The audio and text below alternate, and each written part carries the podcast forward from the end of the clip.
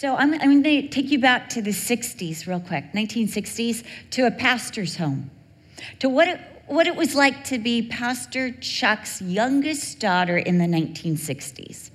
So let me tell you this Saturday nights were my favorite night, not my favorite day, but my favorite night of the week. I played hard all week long. I remember my mom sometimes I would come in and she'd say, You smell like a puppy dog. And that was my nature because I played so hard. Saturday was the day that my mother cleaned the house. And so she tried to get rid of all of us. So either my father would take us to the beach or you know we had to play outside. No one was allowed in the house on Saturday till mother was finished. On Saturday, she changed all the bedding all the bedding got changed, brand clean sheets. You would come in, and the house smelled so fresh till I brought my puppy dog scent in. I, I might be on a long bike ride with friends. One of our favorite things to do was to take pieces of cardboard and slide down ice plant hillsides.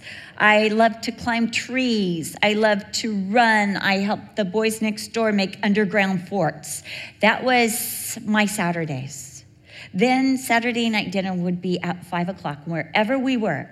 My dad had this special whistle, which meant, and we could hear it no matter where we were, meant come running home for dinner. And it was like this.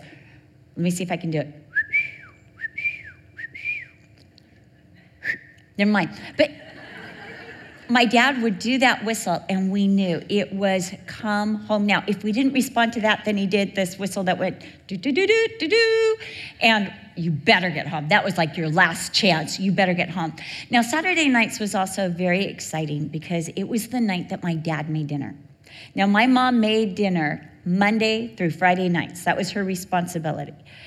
Saturday, uh, Sunday afternoons, we got to go out for um, the church actually paid for the pastor's lunch at whatever restaurant we chose.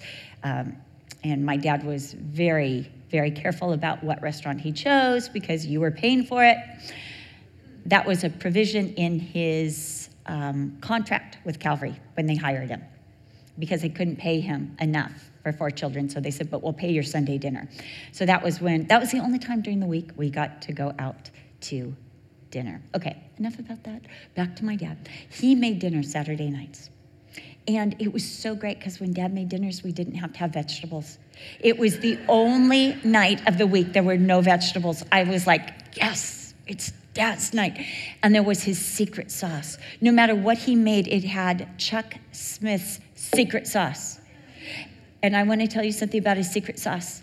Every secret sauce contained ketchup, just for the record and it was water and ketchup, or it was hot sauce and ketchup, you know, La Victoria and ketchup. But every single sauce contained ketchup.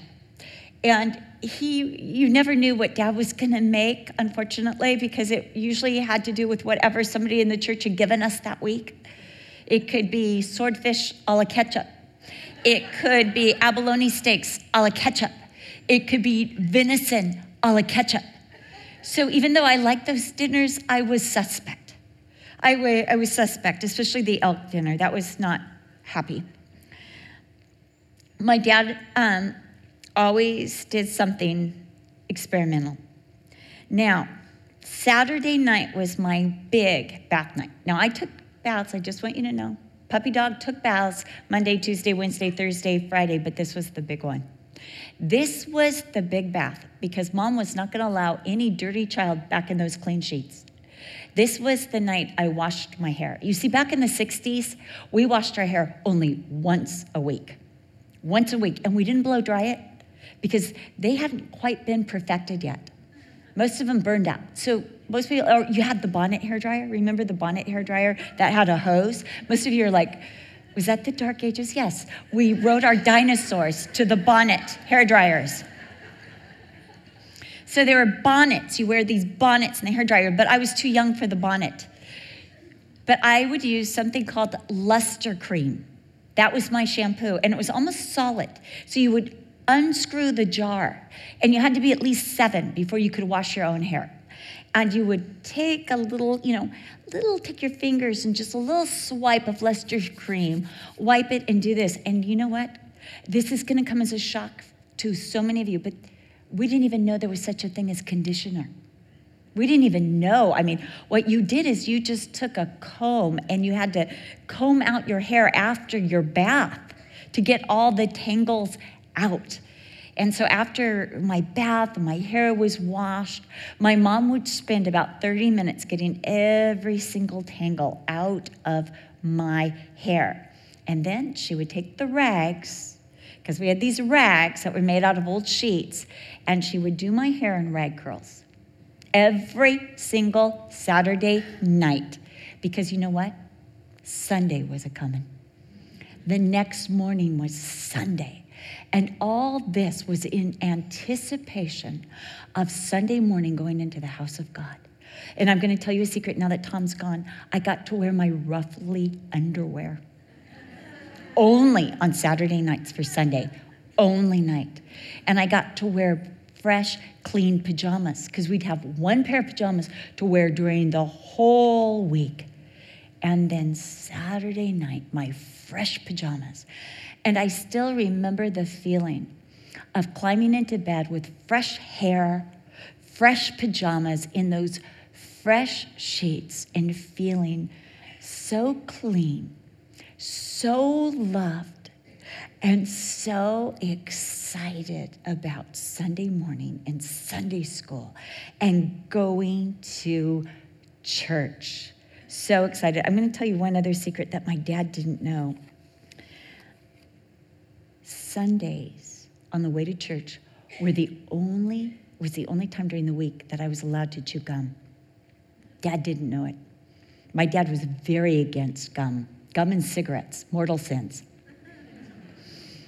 But my mom would pass us all out a piece of gum and we could chew it in the car. And then she would pass the Kleenex around just about a block from the church so we would all spit it out before dad could see. And then she'd throw that Kleenex away. So dad didn't know that we were all in the gum chewing habits, especially on a Sunday morning. I mean, that might have been really bad. But there's nothing like a clean start. Nothing at all like a clean start. Because all of us, during our lives and during the week, we pick up dirt and germs and dust. Why? Because germs, dirt, and dust and may I say, even viruses, are everywhere. There is no escape. In the same way, we get spiritually grimy. We pick up various pollutants just from living in this world. We don't do it intentionally, like, hey, I'd like that virus. I'd like that germ. We don't want them. But they just happen. It's, it's life on earth. Maybe you remember the exchange between Jesus and Peter in John chapter 13. That's where Jesus, knowing that his time had come, knowing that God had put all things under his authority, he got up from dinner and he took a towel and he filled up a basin with water and he began to go from disciple to disciple, washing their feet. And when he came to Peter, Peter said, Not so, Lord. I will never allow you to wash my feet. And Jesus said, Peter, if I don't wash your feet, you can have nothing to do with me. Then Peter said, and this is so Peter, isn't it? Lord, then not only my feet, but my whole body. And the Lord said, Peter, he, you are already clean through the word which I have spoken to you. He who is cleansed only needs his feet cleansed. You see, we need regular cleansings. We just need times to get those pollutants out of us that we have unintentionally picked up in this world. As believers, we pick up unknown spiritual pathogens. We pick up fears. Do you ever have, like, where did I get that fear? I don't remember having that fear before. I used to know them all by name. Where did grumpy come in? You know, we pick up these fears. We pick up hostilities. All of a sudden, we don't like someone, or you know, they don't like us. We pick up enemies, wrong priorities, bad habits. We just pick them up. without realizing it, unintentionally.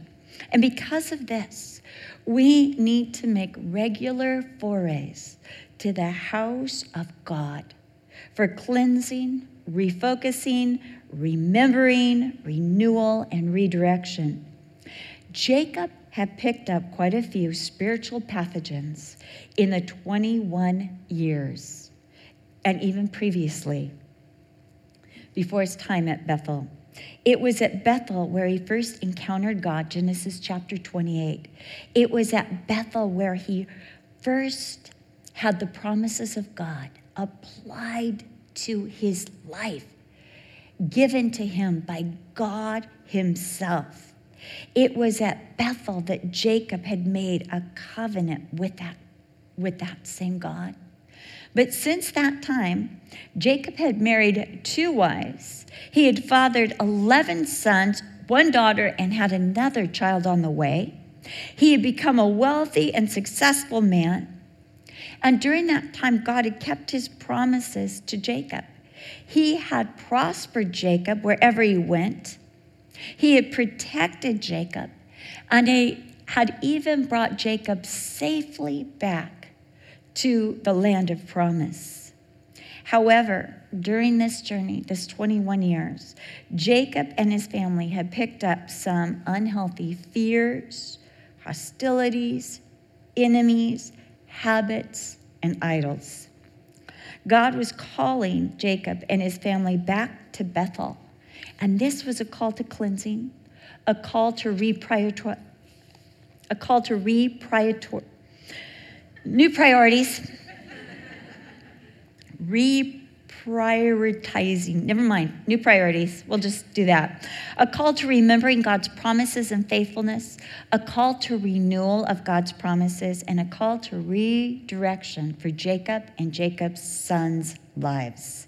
In Genesis 35 1, God said, Arise, go up to Bethel and dwell there, and make an altar there to God, who appeared to you when you fled from the face of Esau, your brother.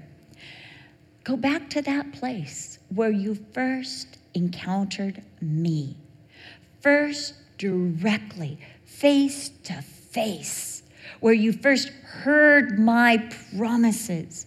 You first met me. You first knew that I wanted a covenant with you, where you came into covenant with me.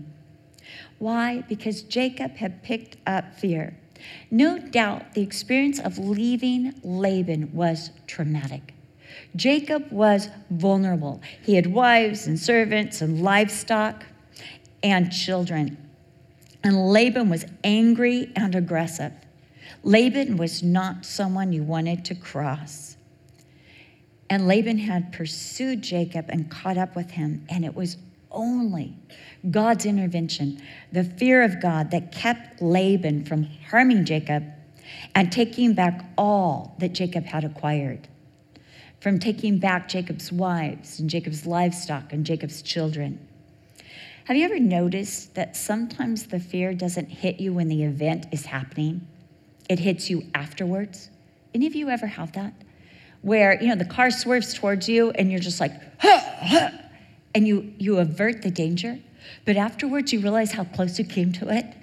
And you're like shaking, like, hi, I almost died five minutes ago. You know, and you just find yourself shaking, or, you know, someone yells at you, you know, at the market. This has happened to me. They just start yelling at you, and at the time you're just like, I'm sorry you're having a problem. God bless you.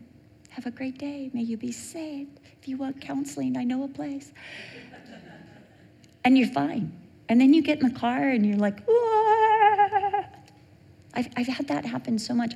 When I was in college, there was this um, man i didn't we didn't call it stalking then we didn't know what stalking was but there was this guy who would just show up every place i was if i was at the beach there he was if i was at church there he was if i went to the market there he was and he'd be like hi, Cheryl. And I, I was so dense, I was like, gosh, that's weird how that guy has the same schedule as me.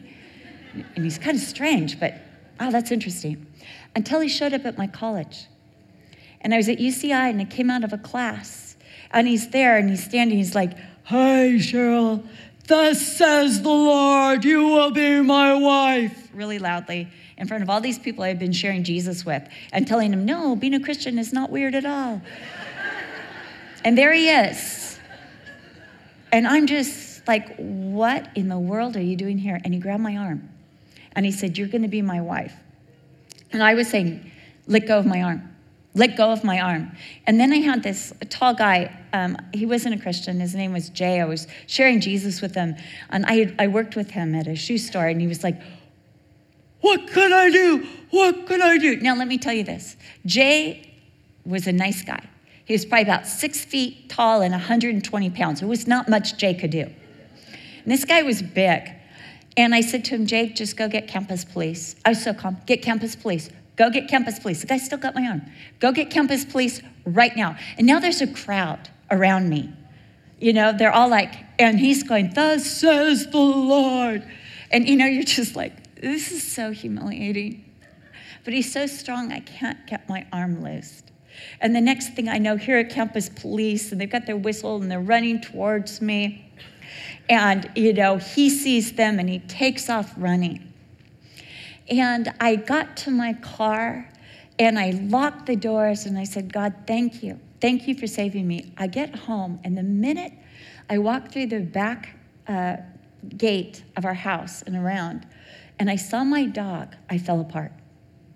I started sobbing convulsively. I fell on my knees. I couldn't move. I was going, ah, ah. I guess because I felt safe. And there's my dog, like, you'll beat him up, right? And my mom, she's upstairs. She's like, What's that racket? What are you doing? You know, what's wrong with you? Ah, you know, like the neighbors. We do have neighbors. And I come running in the house, and she looks at me and she's like, What's wrong? What happened? And I tell her. And she's like, Give me a minute. She runs in, she calls my dad. My dad rushes home. There's more to that story, but that's another day. I just want to tell you that the fear hit me afterwards. Not at the moment that it happened when he had my arm. I was like, the Lord and campus security will deal with you. And then when I saw my dog, it, it was when it hit me so hard. Sometimes that's how fear is, isn't it? And I, until that day, I wasn't afraid of, of men or people that showed up at markets and places that I was. But after that, it was like I was on high alert. I, I found this fear and this sense of vulnerability entered into my life. Now, Jacob has no sooner left the land of promise when he hears his brother is on his way with 400 men. Why would Esau come with 400 men if his intentions were friendly or good? I think his intention was to drive Jacob out of the land, to say no. And he was bringing a show of force.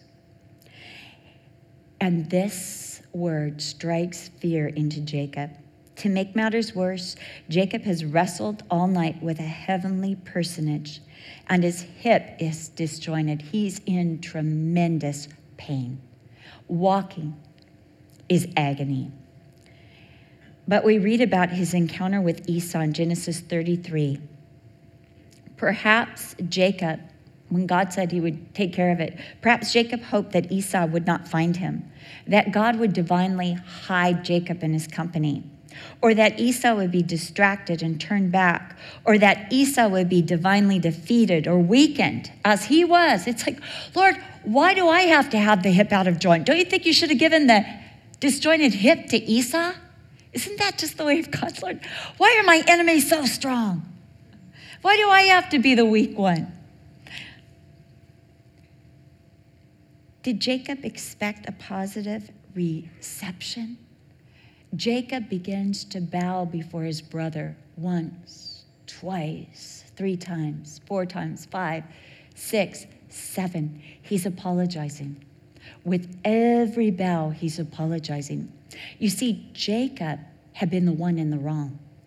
Jacob deserved that type of reception. You know, it's one thing to get together with someone, like, oh, we're going to get together. When they're the one who's done you wrong, you could say, you know what? My heart is clean. I forgive you. But you've got the advantage. But what about when you're the one who done somebody wrong? Song. What about when it's you and, and you're the one? You're in the wrong and you need mercy. And you don't even know if that person has the ability to give mercy. This is Jacob. He needs Esau's mercy. He, what he did was absolutely wrong. He deceived his brother. He took his birthright and his blessing, and he did it by deception. What is he going to expect? Then Jacob's wives and children come before, and they bow. And Esau begins to run towards Jacob.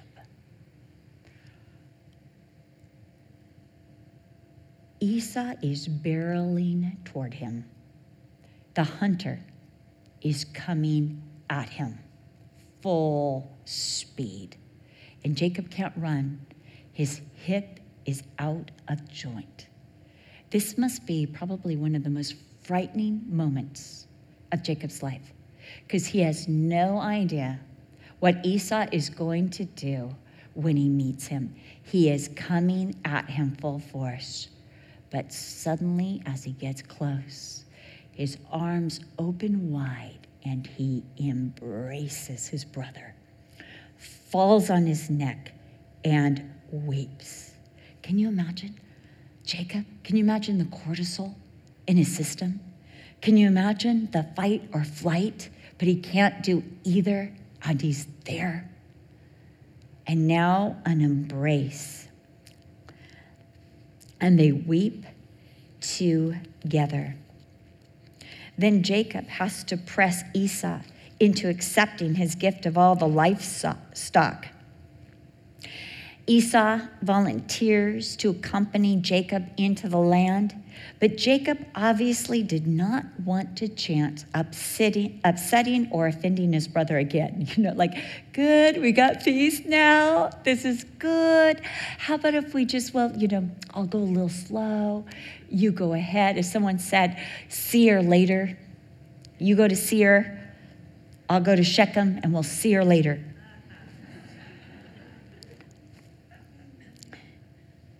No doubt the fear came after this encounter. The fear often operates this way. We can be brave and calm, even filled with faith in the moment. Then, when it is over, we think, I never, ever want to go through something like that again. And we kind of have a fear of the very thing that God just brought us through. We never want to repeat that. This is when fear grips us and begins to attach itself to our thoughts. Lord, I know you're going to bring me through, but I just don't even want to go through something like this again. But Jacob also picked up hostility and enemies. Not only is Laban hostile to Jacob, but there is a boundary that is set up just right at the base of the mountains of Gilead that said, Jacob, not allowed. No crossing back for Jacob. He is never allowed to pass that barrier again. Jacob also now has hostilities in Shechem. That's where his daughter Dinah had been raped by Shechem, who is the son of Hamor, but also a prince, a Hivite prince and the prince of the Hivites. A town is named after this young man. That shows his importance and his authority. Jacob's sons, Simeon and Levi, have been outraged at the defilement of their sister. Shechem had assaulted their sister. And we find out in Genesis 34 25 that Simeon and Levi deceive the men of Shechem. Tell them that they're willing to negotiate, enter into a covenant. And then they go through and they slay all the men of Shechem while they're in recovery. Jacob is worried about retribution because there are Hivite settlements all over Israel. Perhaps you remember that the Gibeonites, when you come to the book of Joshua, that they're, uh, they're Hivites. So there were Hivite clans all over Israel. And Shechem had been where the royalty and the leadership of the Hivites had been.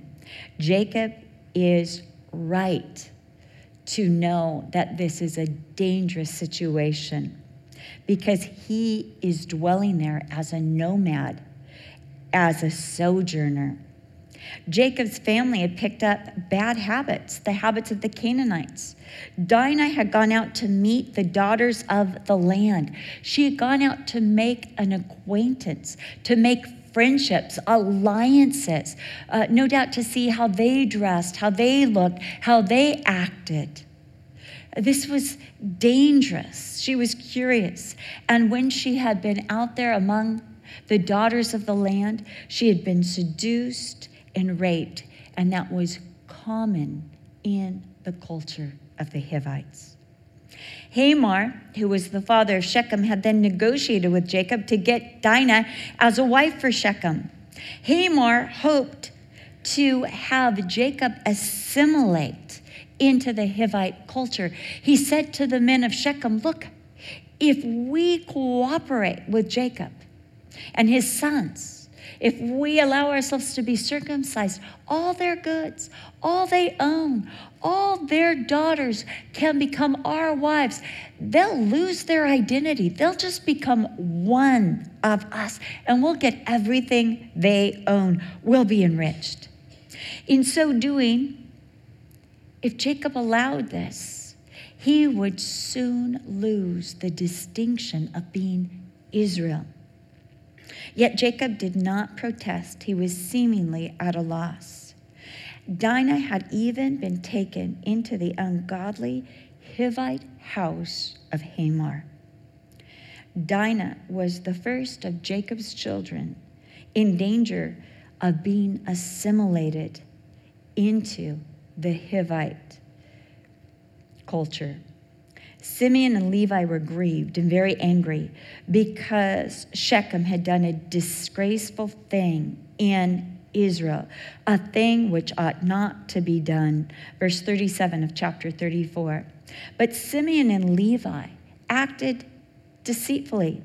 They feigned an agreement and a willingness to assimilate with the Hivites if the men of Shechem would be circumcised.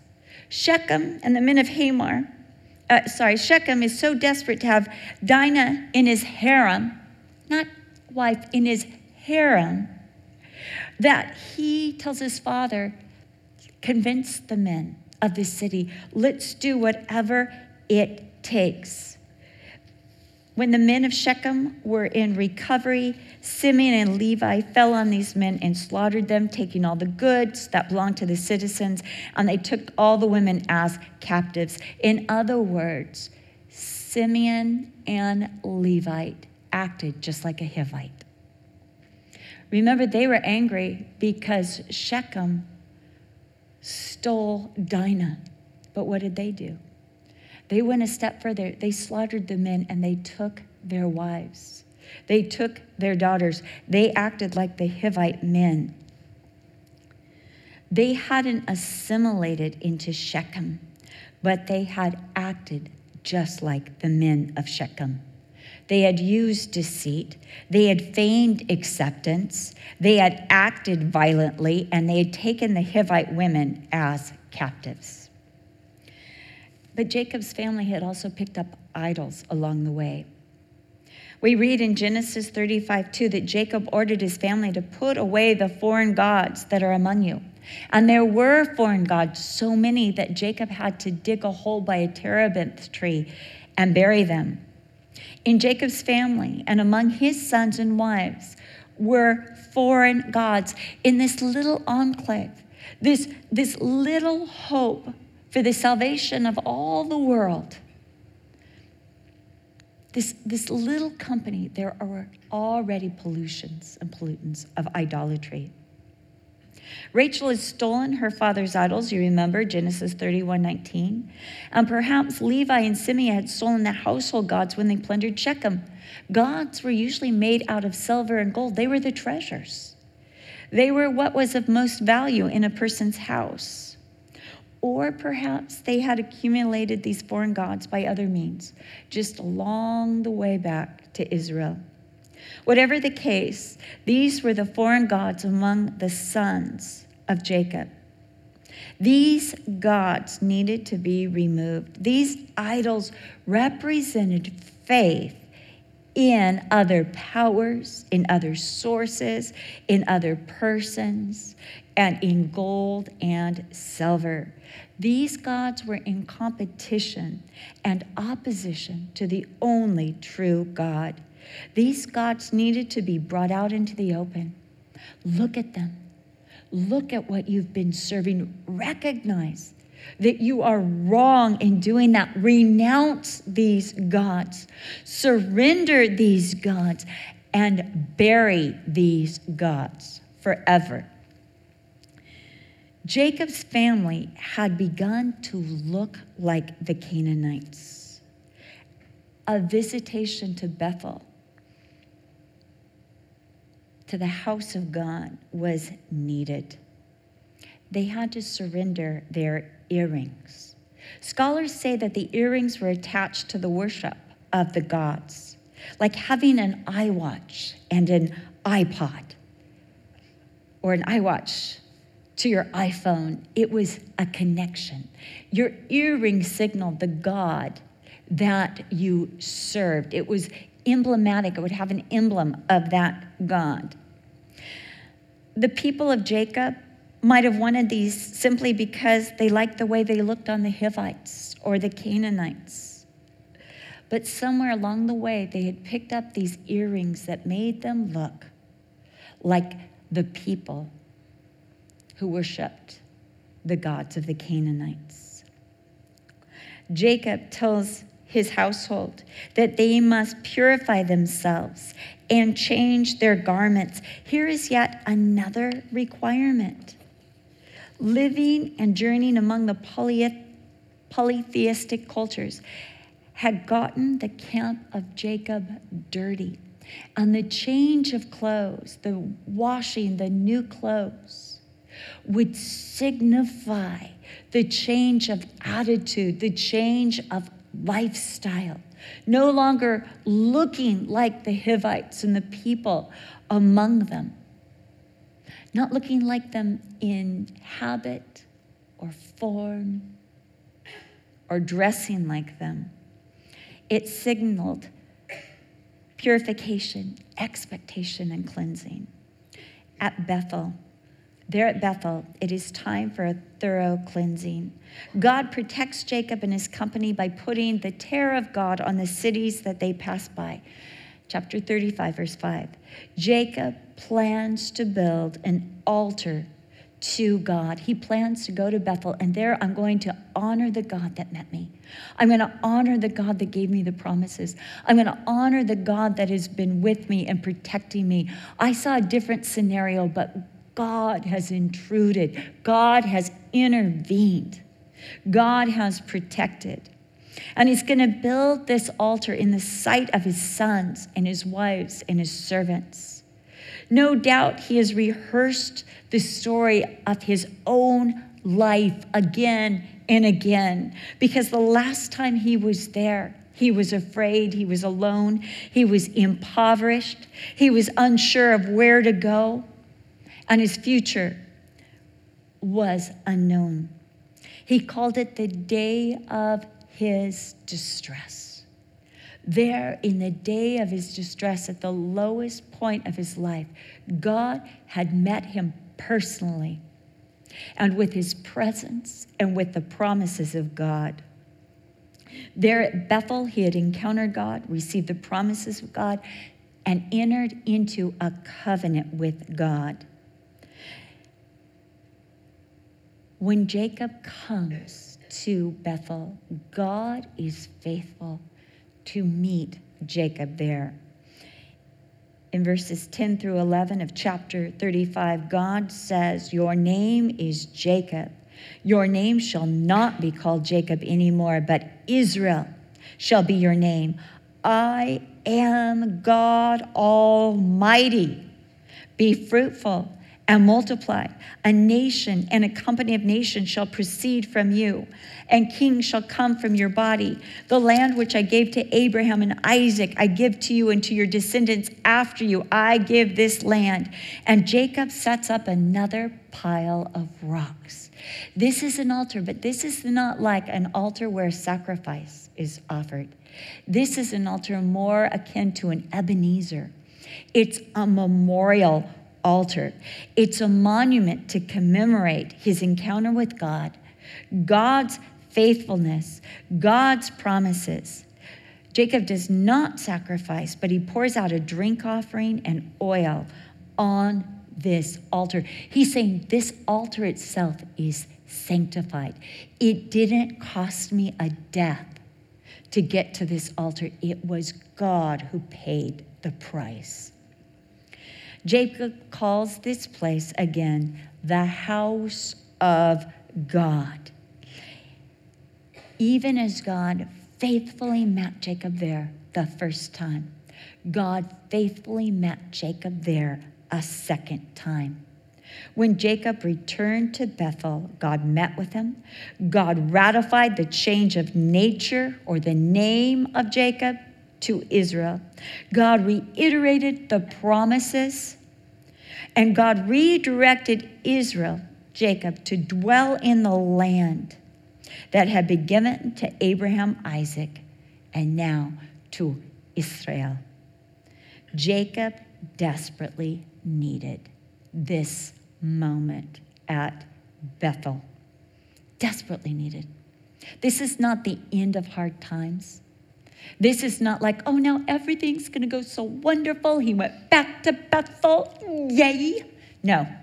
Don't, don't we want that? Don't we want, like, now everything's going to be so good. No more trials. I'm a Christian. I fasted for three days. It's all over. Everything's good. No. No.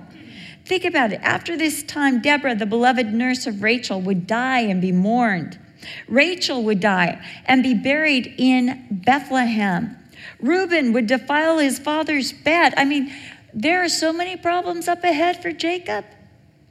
This Bethel is not to alleviate the problems, but they are there to cleanse Jacob prepare and strengthen him for all that life will bring, all the opposition, all the doubts. He needs this time at Bethel. Jacob's father, Isaac, would die, and Esau would once again have to meet with his, sorry, Jacob would once again have to meet with Esau, his brother, and work cooperatively to bury their father. Now remember, the schism had been about who gets the blessing, who gets the inheritance of our father. Now they're going to meet together and bury Isaac. Are those same issues going to come back? Remember, Esau had said, The days of my father's death are, are is not that far away, and when my father dies, I'll murder, I'll murder my brother Jacob. So now Isaac dies, and Jacob has to work cooperatively with Esau. Yes, there would be challenges ahead, different than the ones he had faced thus far, greater in some ways, and yet not one of these threats, not one of these issues would ever, ever be a threat to the promises of God. Bethel was not an option for Jacob, it was a necessity. Jacob needed realignment. He needed to be reacquainted with his God and redirected and renewed in the presence, promises, and purposes of God. We all need a Bethel, not the place in Northern California. We all need to come to the house of God. Because we, like Jacob, collect pathogens every place we go. We collect fears. We collect hostilities. Do you ever feel feelings just pop up in you and you're like, I didn't know I felt that way? You know, someone says, I'm going to put raisins in the bread. I hate raisins. Like, I didn't know. Wherever you are, Kathy Gilbert, you hated raisins. these, these, these feelings just all of a sudden pop up, and we didn't even know we felt that way before. You, you, you say something so strong, and you're like, whoa, I'm scaring myself right now. Where did that come from? We need a Bethel. We need a Bethel. We've collected hostilities, bad feelings that we didn't know we had. We, we've collected enemies. As you go through life, there are going to be people that just don't like you. They just don't like you. Uh, recently, someone says, I don't like Brian. They said that. And somebody said, Why? He goes, I just don't. I hate him. I just don't like him. Great. I'm married to him. I like him. I like him a lot. After 40 years, I super like him. But we collect enemies. We don't mean to. I mean, just something that we do offends somebody. I mean, you can't drive home from this study without making an enemy. I'm just saying. we pick up bad habits and the ways of the culture. We pick up their fears. Coronavirus. Don't touch me. Don't shake my hand. Don't hug me. Don't breathe on me.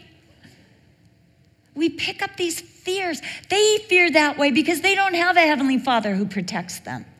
That uh, we have the guarantee that, that the pestilence will not hit us.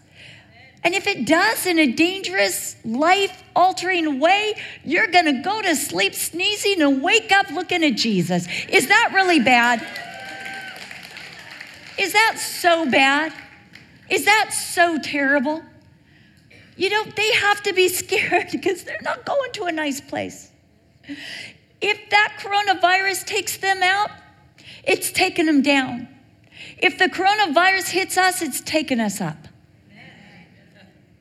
We don't need to take on the bad habits. Don't touch me. Don't breathe on me. Don't. We don't need to pick up those habits. We don't want to pick up those habits. We don't want to dress or think or act like people who do not have an eternal hope. We do not want to act or think or dress like people who do not have the promises of God. We do not want to dress or think or act like people who do not walk in the presence of God. We walk in the presence of God. We walk under the covering and protection of God. We walk with the promises of God. We don't want to act like them. We don't need deceit. We don't need trickery. We don't need to fall on them and kill them. That is not the way of Jesus. We do not fight fire with fire. We fight fire with the love of Jesus Christ.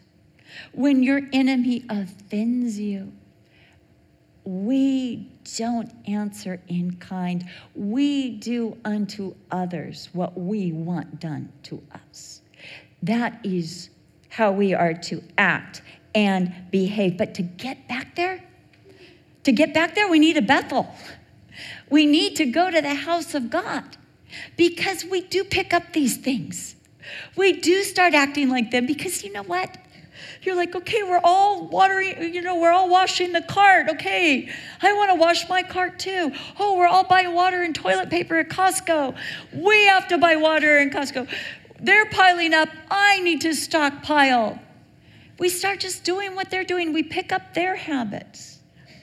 It's, it's just happens because we live in this life and we begin to look to the sources that they look to we begin to look for our help, our protection, our success, our health to the same gods that they look to. We need a Bethel. I'm not condemning you. I'm not like, shame on you. No, because I do it too. I know you do it because I do it. I know you do it because you are women and I'm a woman. I know it. I know my species. I know you. I know how you think because it's how I think.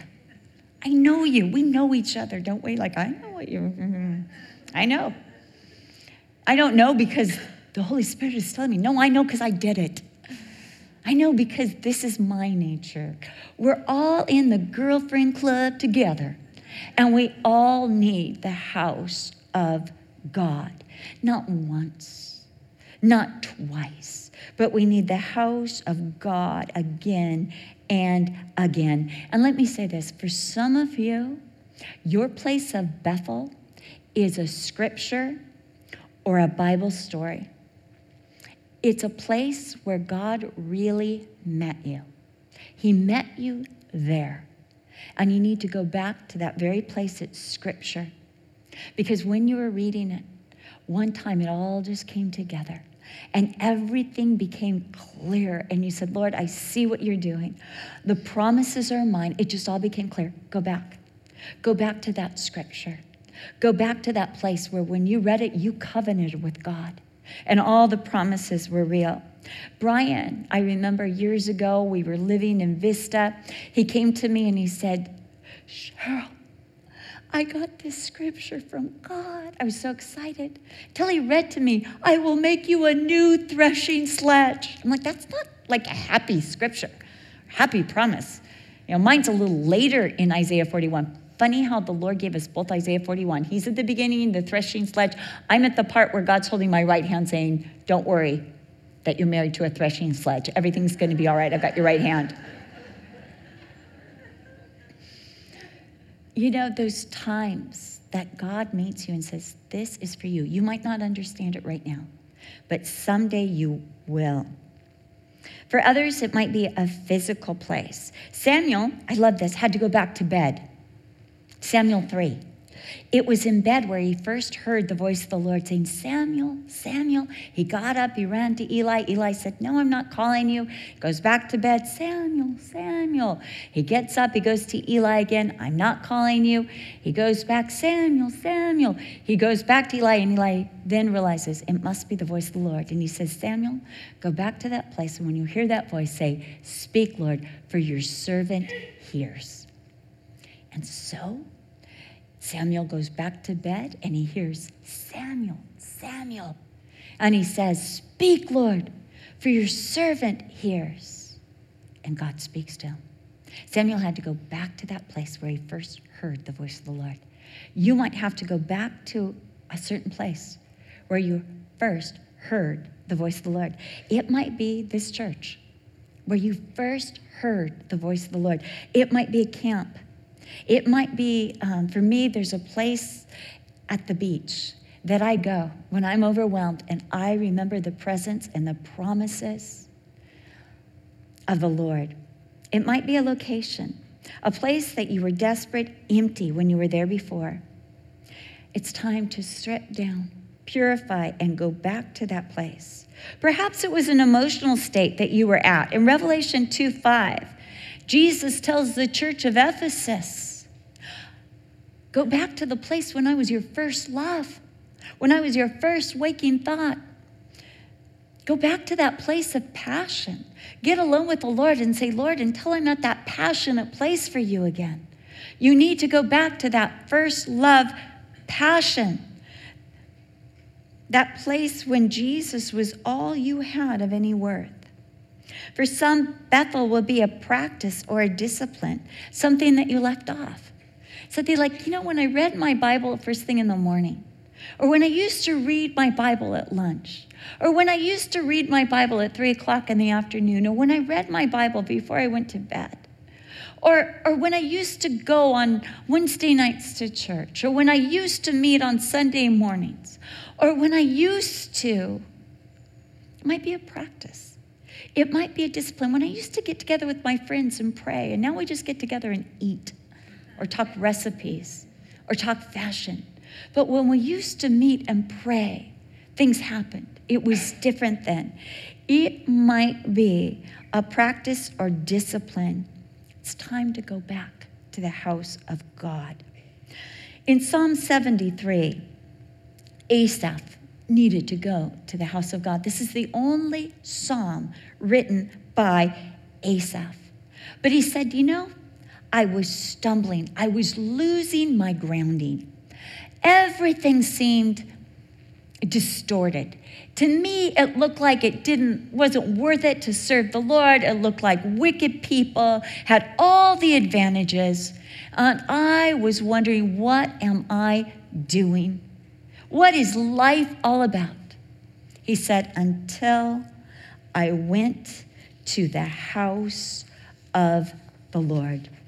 Verse 17, until I went to the sanctuary of God. There at the sanctuary of God, everything was realigned. His perspective was changed. And in verse 23 of Psalm 73, Asaph writes, Nevertheless, I am continually with you. It was the presence of the Lord. You hold me by my right hand.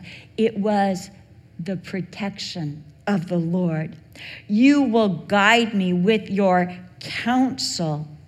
It was the promises of the Lord.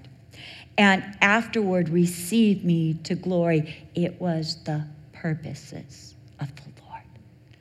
He needed the house of Bethel. We all get dirty. Don't you try to tell me you don't got no fears. Don't try to tell me you don't have some hostilities, some jealousies, some little naughtiness, little gossip sneaking back in. Don't try to tell me. I know you. I told you, I know you. We all get dirty. What's the remedy? What's the remedy? Go back to Bethel. Go back to Bethel. Get your feet washed. Just get your feet washed. Get those pollutants, whether they're fears, you know, anxieties, whether they're hostilities, whether they're enemies, whether they're just other pollutants, taking on the ways and the bad habits of this world get washed again at Bethel. Isn't it wondrous that we can serve a God that offers free foot washings over and over again, that invites us to arise and go to Bethel, to meet with us again and again to be cleansed, not to be condemned, but simply to bury it, change our clothes, use luster cream and have that fresh cleansing again and again and again, and as often as we get our feet dirty.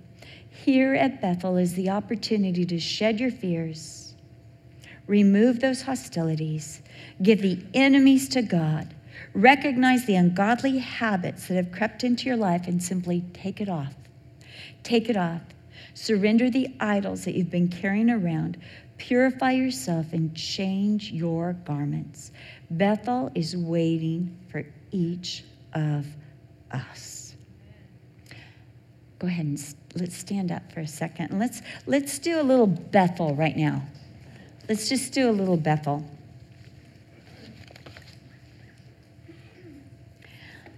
Lord, we're here together.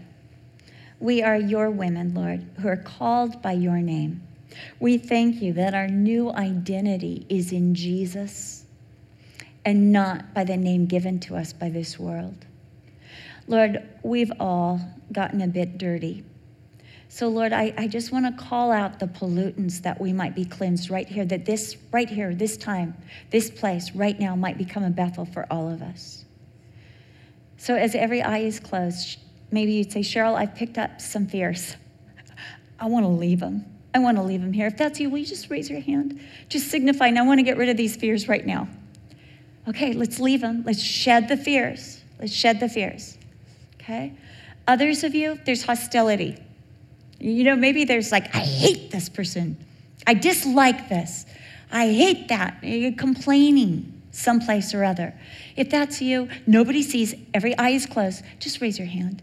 And raise your hand, you're just signifying that you just don't want it, that you're giving it to the Lord. It's like a surrender. Take it, take it away from me. Take this cockroach out of my house. That's what we're doing. Get the cockroaches out of the kingdom of God of your heart. Okay, we're not done because we've picked up hostilities, but some of us have picked up bad habits there are bad habits. Uh, maybe you feel like yourself uh, slipping into a little bit of gossip, slipping into like just a little bit of, you know, grumbling. If that's you and you want it gone, just raise your hand. We're surrendering. We're getting rid of cockroaches. Just think of it as a really big extermination. We just want it gone. Some of you have been trusting idols of this world. You've been trusting maybe the hand sanitizer, no offense. You've been trusting the hoarding of water, toilet paper. You've been trusting in the wrong things, maybe even the media to tell you the direction. If, if that's you, will you just raise your hand because you don't want that? You just don't want that. We're going to surrender the idols. Lord, we thank you that now that we've surrendered the idols, Lord, we can purify our garments we can leave the garments of heaviness and we can be dressed in the garments of praise. And God, we pray for this great exchange, this great changing right now here at this place in the house of God, a realignment of our perspective. Lord, that you might come in and be our peace, that we might be governed by the Almighty God that we might be preserved by the Almighty God, that we might live in the active realization of the presence of God, that we might draw on the promises of God, and we might persevere into the purpose of our God. And we ask this because you are able to do exceedingly abundantly above all that we ask or think. Thank you, Lord Jesus for washing our feet yet again here at the house of Bethel. In Jesus' name, amen.